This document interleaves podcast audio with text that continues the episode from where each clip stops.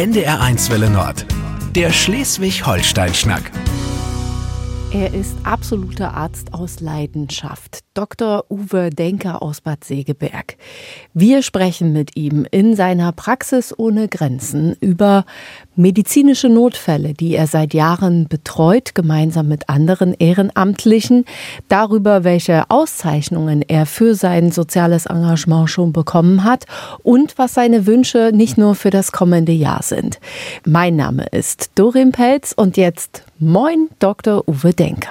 Moin, sage ich auch. Ich würde einmal kurz zum Einstieg darüber sprechen, was genau macht denn die Praxis ohne Grenzen? Die Praxis ohne Grenzen ist eigentlich für mittellose Patienten da, die nicht oder nicht ausreichend krankenversichert sind. Und da ist natürlich die große Frage, wer ist das überhaupt? Menschen, die vielleicht auf der Straße leben, verstehe ich. Aber dann äh, wüsste ich nicht, wer sonst nicht ausreichend. Das habe ich zu Anfang genauso gesehen wie Sie. Als ich die Praxis öffnete äh, vor dreizehn Jahren, da wusste ich nicht, wer kommen würde. War gespannt, wer kommen würde. Und genau diese Klientel hatte ich erwartet. Und die war es eben nicht. Und die ist es eben nicht. Es kommt jetzt zu uns, und aus welchen Gründen erzähle ich Ihnen nachher, der sogenannte deutsche Mittelstand. Krankenversichert zu sein ist ja eine Pflicht seit zweitausendneun. Das ist eine Pflicht und jeder muss in einer Krankenversicherung sein. Das heißt, er muss regelmäßige monatliche Beiträge bezahlen. So muss ein Selbstständiger mit ungefähr sechshundert bis achthundert Euro Krankenkassenbeitrag im Monat rechnen. Und das, den bezahlt er dann nicht mehr, wenn sein Geschäft plötzlich nicht mehr so gut geht. Dann sagt er, ich bin ja gesund, ich brauche das ja alles gar nicht. Im Moment, ich spare mir einfach dieses Geld mhm. für andere Zwecke. Das sieht die Krankenkasse aber anders und sagt, du bist bei uns pflichtig und bleibst bei uns pflichtig. Wenn du jetzt nicht bezahlst, sind das deine Schulden. Ah, ja. Das und damit wird die natürlich dieser Haufen immer größer, immer größer. Zumal diese Schulden mit fünf Prozent im Monat versichert, äh, verzinst, verzinst wurden. Und äh, außerdem wurden die Schulden der Schufa gemeldet. Das heißt, ein Selbstständiger bekommt auch keinen Kredit mehr von seiner Bank, wenn er den dann braucht. Und damit wird es natürlich noch schwieriger. Damit rauschen dann ja. plötzlich Leute in die, äh, ja, in die Schulden, in die Schuldenfalle, in die schwere Schuldenfalle. Und die laufenden Medikamente, die ein Patient meinetwegen braucht, sei es meinetwegen Insulin bei Diabetes und, und so weiter, äh, die muss er dann selber bezahlen aus eigener Tasche. Genau, und dafür muss man ja aber trotzdem für ein neues Rezept eigentlich zum Arzt quartalsmäßig seine äh, Krankenkarte da abgeben. Und wenn man das nicht hat, dann kostet wahrscheinlich eben auch schon so ein Besuch beim Arzt, um ein Rezept zu holen, in Anführungsstrichen ein halbes Vermögen. Da werden Sie vielleicht sagen, ja, das können ja nicht so viele Leute sein. Inzwischen habe ich Zahlen gesammelt mhm. und weiß bei den Privatversicherungen, dass mindestens hundertzwanzigtausend Menschen nicht Zahler sind bei einer privaten Krankenkasse. Ja. Das heißt, hundertzwanzigtausend Leute in der Bundesrepublik sind in einen Notlagentarif abgestuft. Diese Lage der nicht ausreichenden Versicherung gibt es auch bei den gesetzlichen Krankenversicherungen. Ja. Wenn einer nun freiwillig mhm. in einer gesetzlichen Krankenversicherung ist, bezahlt er auch den vollen Beitrag. Wenn er es nicht tut, wird er auch zurückgestuft, genauso. Mhm. Und wie viele Nichtzahler sind es bei den gesetzlichen Krankenkassen, werden Sie nicht wissen, wusste ich nicht. fünfhunderttausend. Wahnsinn. Die haben einen Verlust dadurch im Jahr von sechs Komma drei Milliarden Euro. Davon wird nicht geredet. Ja. Aber das ist ein Betrag, der ansteht. Der ist schon, ja. Der ist schon auf jeden Fall immens. Wie sind Sie denn? Sie haben gerade selbst gesagt, dass Sie das damals, als Sie mit der Praxis ohne Grenzen angefangen haben, hatten Sie auch quasi die Patientinnen und Patienten, die jetzt kommen, nicht so vor Augen.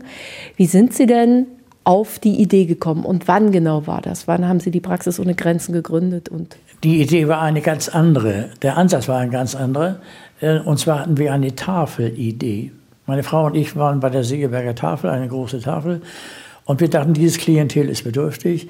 Und ähm, die Tafel verteilt ja Lebensmittel. Und wir dachten, wir verteilen mal Mittel zum Leben. Das heißt, wir verteilen Medikamente. Mhm. Denn ich wusste, hier beim Wegezweckverband, bei unserer Müllverbrennungsanlage, werden im Jahr zwanzig Tonnen Medikamente verbrannt, mhm. von denen einige noch gar nicht geöffnet sind die Schachteln und, und noch nicht, Verfallsdatum nicht abgelaufen. Aus diesem großen Reservoir wollten wir dann uns Medikamente heraussuchen und an Bedürftige verteilen. Mhm. So habe ich, bin ich gestartet. Die ersten zwei, drei Male der Sprechstunde, bis meine Aufsichtsbehörde sagte, was du da machst, ist verboten. Ja, ich wollte gerade sagen. Du verstößt sagen, so. gegen das Dispensierrecht der Apotheker. Bist du Apotheker? Das darfst du nicht. Ja. Und wenn du das in Zukunft weiter... Du darfst weder Medikamente sammeln noch ausgeben. Mhm. Wenn du das tust, belegen wir dich mit einer hohen Strafe und schließt dir deine Praxis. Mhm. Äh, dann hat aber die Apothekerkammer gesagt, wir strecken dir erstmal tausend Euro vor, kauf Medikamente und dann hast du Spenden und dann kannst du Medikamente kaufen. Und seit zwölf Jahren kaufe ich die Medikamente für meine Patienten. Also Sie sammeln eigentlich Spenden? Wir sammeln Spenden und kaufen damit Medikamente. Das war so unser Start. Da habe ich aber gesagt, wieso äh, habe ich nicht das Dispensierrecht? Ich hatte doch mal das Dispensierrecht. Und das habe ich damals unserem Ministerpräsidenten vorgetragen, der dann, äh, bei dem ich dann äh, ein Gespräch hatte. Und da hat er gesagt, wieso hattest du das Dispensierrecht? Ja, ich war mal Arzt bei der Bundeswehr, bei der Bundesmarine. Und bei der Marine hatte ich auf der fahrenden Einheit, auf dem großen Tender, hatte ich die Medikamentenlast zu verwalten und rauszugeben. Da kann man ja nicht eine extra Apotheker noch überall mit hinnehmen. Nee, wie gesagt, da ließ sich gar nicht diskutieren. Und wir kaufen Medikamente. Wie viele Patientinnen und Patienten kommen inzwischen ungefähr zu Ihnen? Also zweitausend Euro für Medikamente klingt erstmal nicht viel und gleichzeitig doch irgendwie ganz schön viel.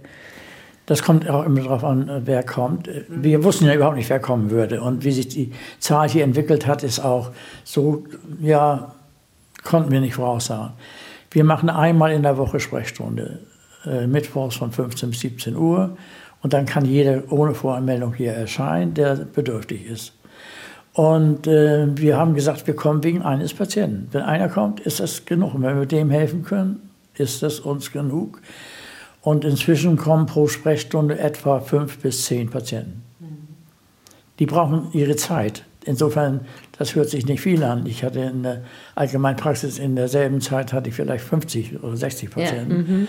Aber die, mit fünf bis sechs Patienten, bis zehn Patienten sind wir ausgelastet hier. Das glaube ich.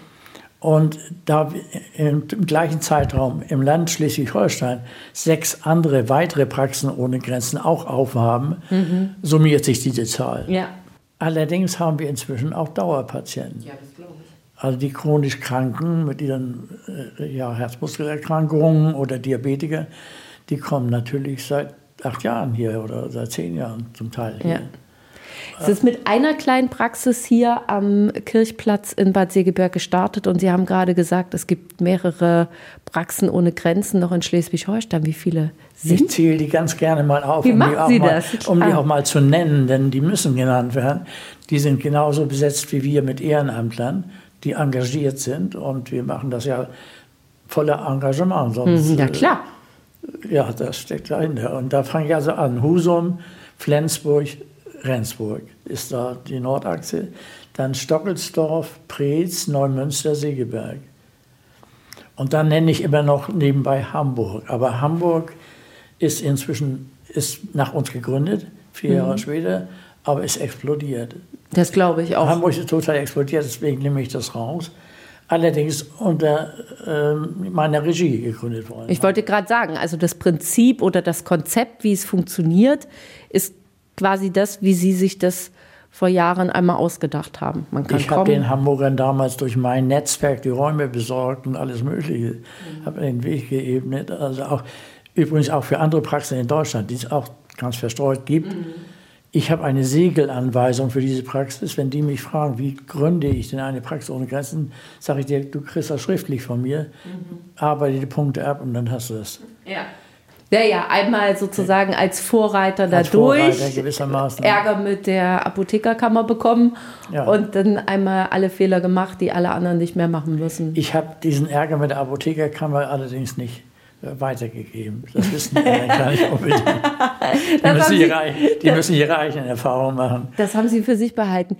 Wie findet man denn die Ärzte, die sich da ehrenamtlich engagieren? Oder lesen die von Ihnen, hören die von Ihnen und melden sich dann und sagen, hey, wir wollen das hier bei uns auch machen? Wir sind eindeutig äh, bekannt durch die Medien, ganz eindeutig durch die Medien.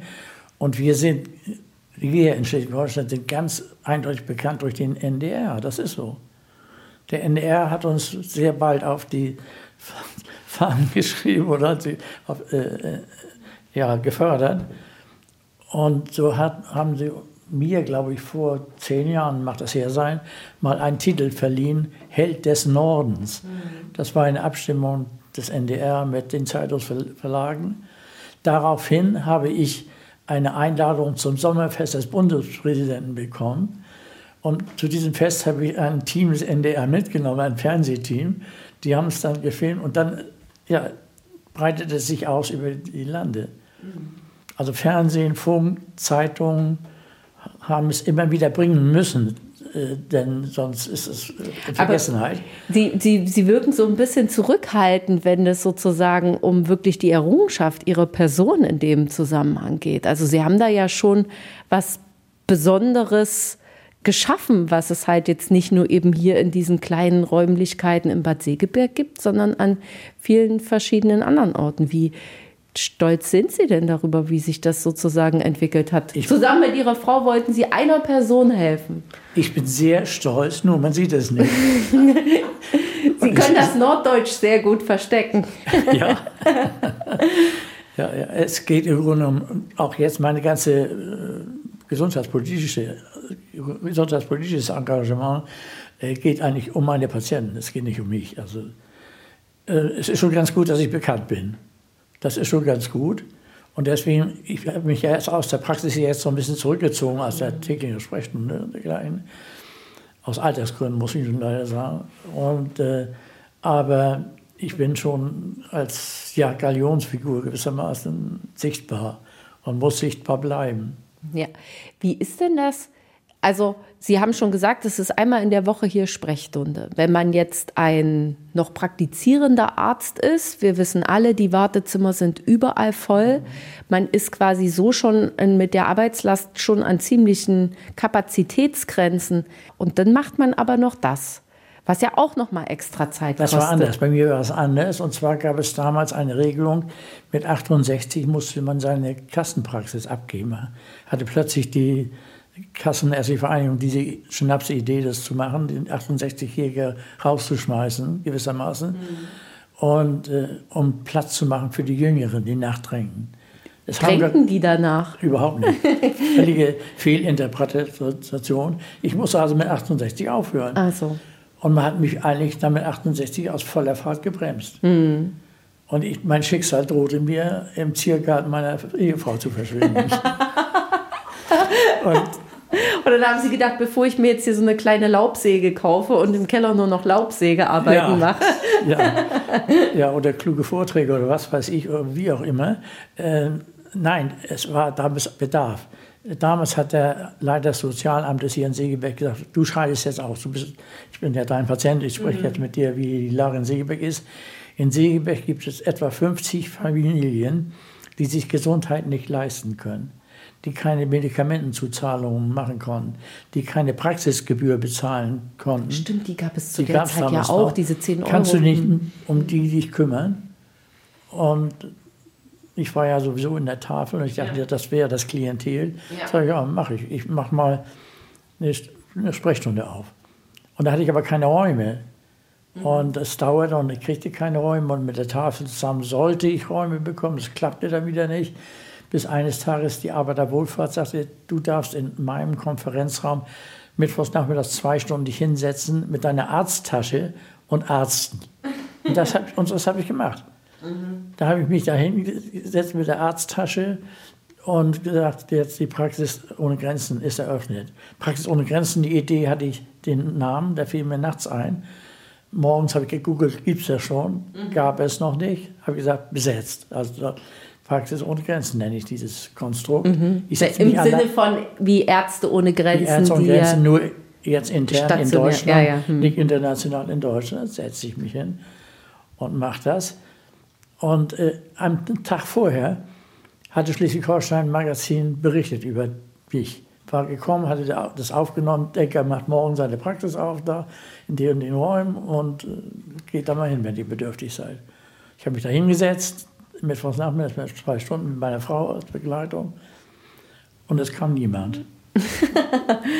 Ich habe gesagt, es ist, ist egal, ich äh, warte. Ja, das ist ja auch immer alles schambehaftet. Das werden Sie ja, ja wahrscheinlich genau. inzwischen auch gelernt haben noch mit dazu. Ne? Wer nämlich, also man f- schämt sich, um Hilfe zu bitten oder zu sagen, ich brauche Hilfe. Ne? Der Mittelständler sowieso, ja. der erst recht. Und es kam auch keiner aus Bad Segeberg. Mhm. Es kam keiner. Wir hießen zuerst Praxis ohne Grenzen Region Bad Segeberg. Das Region Bad Segeberg haben wir inzwischen weggelassen. Ja, weil das sich wahrscheinlich auch alle geschämt haben. Die haben gedacht, wenn ich da einmal hingehe, wenn mich einer da reingehen ja. sieht, dann ist das hier sofort Stadtgespräch. Also es kam dann keiner. Beim zweiten Mal kam auch keiner. Ich habe gesagt, ich setze mich hier hin, ganz stur. Beim zweiten Mal ganz zum Schluss, gegen siebzehn Uhr, kam doch einer, aber es war der Bürgermeister mit einem Blumenstrauß. Der ihm mal guten Tag sagen wollte. Ja, der guten Tag sagen wollte, alles Gute. Und dann ging es langsam los. Dann kamen die ersten Patienten aus Lübeck, dann kamen die aus Hamburg, von ferne. Mhm. Hier. Und äh, wie habt ihr das erfahren, habe ich immer gleich gefragt. Ja, habt ihr ja im Fernsehen gesehen. War ja Schleswig-Holstein-Magazin und da haben wir gedacht, da fahren wir mal hin. Ja, also wir sind jetzt, wenn ich mich hier bei Ihnen umgucke, weit entfernt von nur einer kleinen Tasche, die man auf den Konferenztisch stellt. Ja. Hier gibt es ganz viele verschiedene, ich glaube hinter Ihnen, das ist so äh, was, wo man mit den in die Augen... Als Untersuchungseinheit. Äh, das ist. Genau, so eine Augenuntersuchungseinheit. Ja. Ich sehe ein Ultraschallgerät. Ja. Es g- gibt eine Liege. Wie sind Sie denn von, also Sie sammeln Spenden, um zum Beispiel Medikamente zu kaufen. Sind Sie denn von, ich stelle einen... quasi einen Arztkoffer auf den Tisch dazu gekommen zu sagen, okay, wir kriegen hier wirklich eine richtige Arztpraxis hin. Das ist auf mich, alles auf mich zugekommen, so langsam durch die Medien. Das war in den Zeitungen und dann normalen Bericht und im, im Fernsehen. Dann kam plötzlich, löste, wurde die Sanitätsakademie, Sanitätsstation der Bundeswehr hier in Segeberg aufgelöst. Sofort bin ich dahin und habe mir die Schränke gesichert, da wo die Arzneimittel reinkommen. Dann äh, rief eine Kollegin aus Heiligenhafen an, ich baue meine Arztpraxis um. Ich habe eine Frauenarztpraxis, bis zu meinem Mobiliar habe. Habe ich sofort, bin ich hingefahren mit, mit dem Lastwagen, hab dieses, da hatte ich inzwischen diese Räume hier mhm. übrigens. Die Kirche hat diese Räume vermietet, war eine Küsterwohnung vorher. Ja. Und die stand leer, und da stand nur dieser Schreibtisch. Das war das Einzige, was da drin stand. Und alles andere wurde gespendet. Alles andere ist gespendet worden. Ähm, dieses ist eine Augenarztuntersuchungseinheit, die hat uns ein großer deutscher Optiker gespendet und wir haben keinen Pfennig dazu bezahlt. Dann äh, Gesundes, es gibt eine äh, Vereinigung Gesundes Städtenetzwerk, haben wir Preis verliehen, da habe ich mir ein Ultraschallgerät davon gekauft. Also das sind alles gespendete Geräte.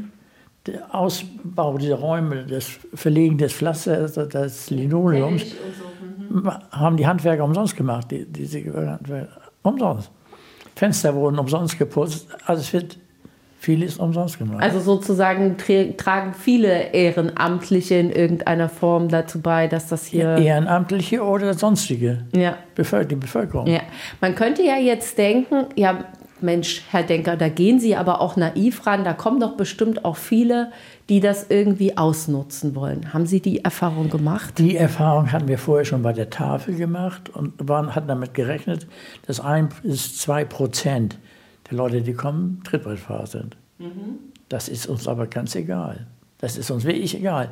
Wenn jemand hier kommt und sagt, ich bin in Not und das, die müssen das ja schildern, ihre Not, dann ist mir im Moment egal, ist er versichert, ist er nicht versichert, ist er mit dem Porsche vorgefahren oder nicht.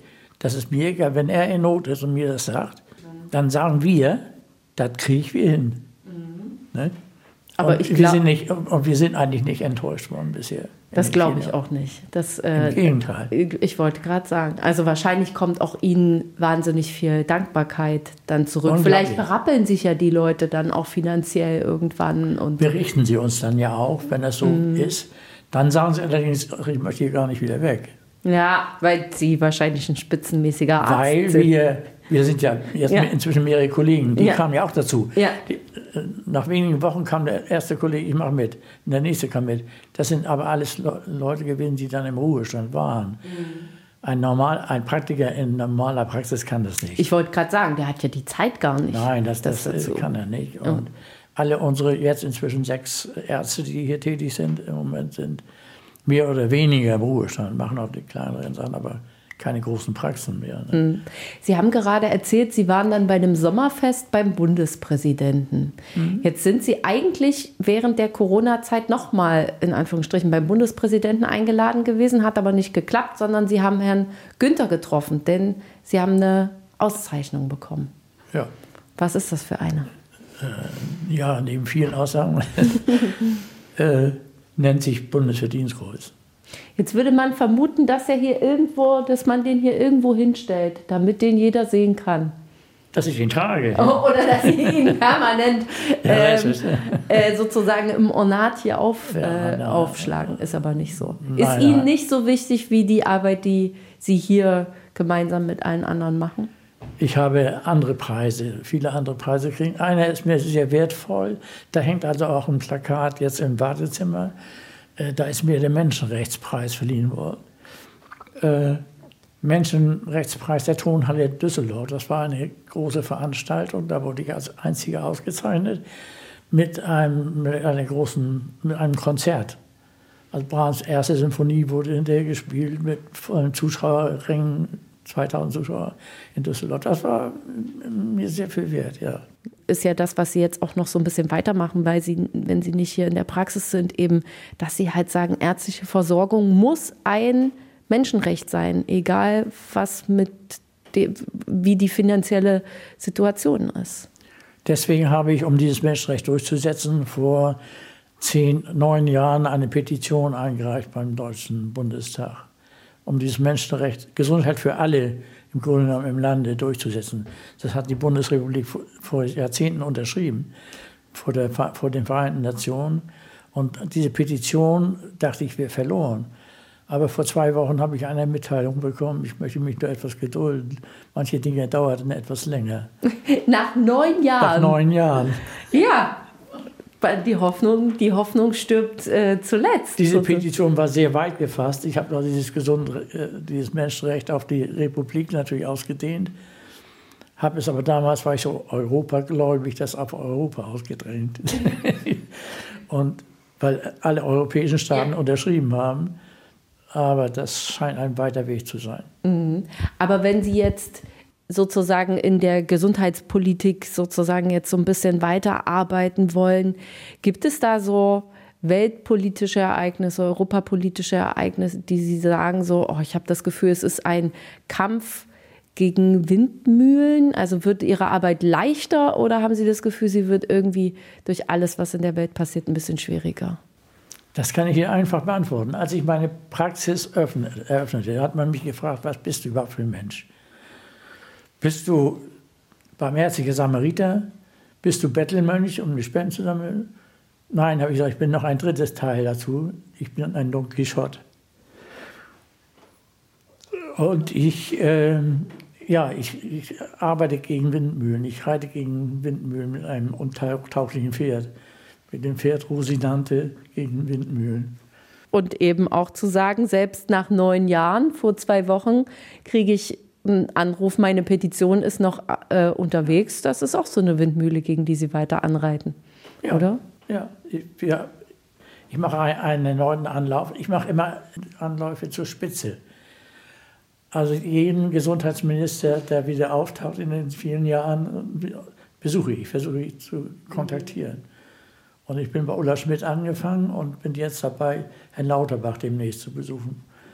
Nachdem Haben Sie schon einen Termin? Noch nicht, kein Fessen, nein. Ich, mit dem vorigen hatte ich relativ guten Kontakt. Naja, das dauert immer etwas, bis man dann weiterkommt. Eine Zusage habe ich allerdings, dass er uns hier besuchen will. Herr Lauterbach. Herr Lauterbach, ja. Und dann? Äh meine, unsere, das sind nicht meine, das ja. sind unsere äh, drei Forderungen, die wir jetzt haben. Wir hatten mal zehn Forderungen, wir mhm. haben es zurückgetragen auf drei. Wir wollen eine Krankenversicherung für jedermann, eine bezahlbare Krankenversicherung für jedermann, ob arm oder reich. Mhm. Alle müssen es bezahlen können. Wir möchten eine kostenlose Krankenversicherung für alle Kinder und Jugendlichen. wie es in anderen E U-Staaten üblich ist übrigens. Das ist ja nichts, nichts Neues, keine neue Erfindung. Mhm. Und wir wollen eine Herabsetzung der Mehrwertsteuer auf verschreibungspflichtige Medikamente. Das sind die drei Forderungen. Das, die drei Sachen möchte ich mit dem Bundesgesundheitsminister besprechen. Sie haben schon ein bisschen auf Ihr Alter angespielt, dass Sie aus der Praxis auch ausgestiegen sind, dass Sie sich mehr um Gesundheitspolitik äh, kümmern wollen und auch tun. Denken Sie ans Aufhören? Ich habe es versucht. Es droht Ihnen immer noch der Ziergarten Ihrer Frau. Ja, da bin ich gerne, Gott sei Dank.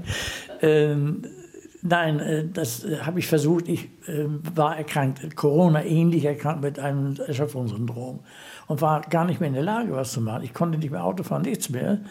Habe mich nun Gott sei Dank wieder erholt und bekrabbelt mich allmählich. Und äh, sage jetzt, ich bin jetzt äh, für Organisationen und dergleichen bin ich nach wie vor erster Vorsitzender des Vereins. Mache aber keine Sprechstunden mehr, insbesondere keine täglichen Telefonsprechstunden mehr. Das war nämlich das, was mich, was mich sehr belastet hat. Ist, man hat ja nie Ruhe und vor allen Dingen sind ja dann auch sozusagen die Privaträume, in denen man dann sitzt, wo man ja. die Arbeit dann permanent sozusagen mit hinnimmt. Ja, ne? mein, mein Handy war offen, mhm. war jahrelang offen. Und äh, naja, und das äh, wurde dann auch natürlich ausgenutzt. Und das äh, war einfach nicht mehr zu schaffen. Das mache ich nicht mehr. Ich mache auch nicht mehr, was mir viel Freude gemacht hat, äh, Dankschreiben für, an die großen Spender. Mhm. Wir kriegen grandiose Spenden. Das ist also ganz toll. Und ich habe mich immer für jede Großspende zumindest persönlich bedankt. Kann ich nicht mehr schaffen. Kriege ich einfach nicht mehr hin. Aber Spenden laufen Gott sei Dank trotzdem noch. Und wir können im Grunde genommen unseren Patienten das zukommen lassen, was anderen Patienten im Lande auch zukommt. Ne? Die in eine normale Arztpraxis gehen, wenn sie denn einen Arzt haben. Wir können selbst, was wir früher vor Jahren eben nicht konnten, äh, Organtransplantationen bezahlen. Nicht? Also das sind alles schon große Sachen oder Dialysen oder solche Geschichten können wir schon mal. Also könnte man fast sagen, abgesehen von Ihren drei Punkten, die Herr Lauterbach jetzt sozusagen noch umsetzen muss im besten Fall, sind Sie mehr oder weniger wunschlos glücklich? Oder würden Sie sich wünschen, dass es so eine Praxis gar nicht geben muss? Das ist unser Ziel. Es sollte uns gar nicht geben. Wir definieren uns jetzt wie die Freiwillige Feuerwehr im Gesundheitswesen. Wir sind die Freiwillige Feuerwehr im Gesundheitswesen, ehrenamtlich tätig, löschen den Brand akut, wenn es notwendig ist. Nur wir haben einen Nachteil gegenüber der Freiwilligen Feuerwehr. Wir müssen das Löschwasser selber bezahlen. Das stimmt. Und da hätten wir ganz gerne auch, auch die Löschfahrzeuge und dergleichen. Da hätten wir gerne Unterstützung vom Staat. Wir bezahlen hier Miete für den Raum. Und wir bezahlen Steuer, äh, nee, Steuer nicht, Entschuldigung. Wir bezahlen Miete und Abgaben für Heizung und klar, alle Unterhaltskosten sozusagen ja. für die für die Räumlichkeiten. Wir haben eine einzige Angestellte, die Putzfrau, die natürlich sauber machen muss, das ist klar. Ja. Sonst sind wir alle ehrenamtlich tätig. Und äh, da hätten wir gerne für diese Festkosten, da hätten wir gerne eine Unterstützung. Aber wir sind eben froh und stolz darüber, dass wir so vielen Patienten helfen konnten. Herr Doktor Denker, vielen Dank, dass ich kommen durfte. Ich wünsche einen wunderbaren, nicht wörtlich gemeinten Rutsch ins neue Jahr. Bleiben Sie gesund und vielen Dank für Ihren Einsatz hier in der Praxis ohne Grenzen. Gerne, gerne geschehen. Der Schleswig-Holstein-Schnack auf N D R eins Welle Nord.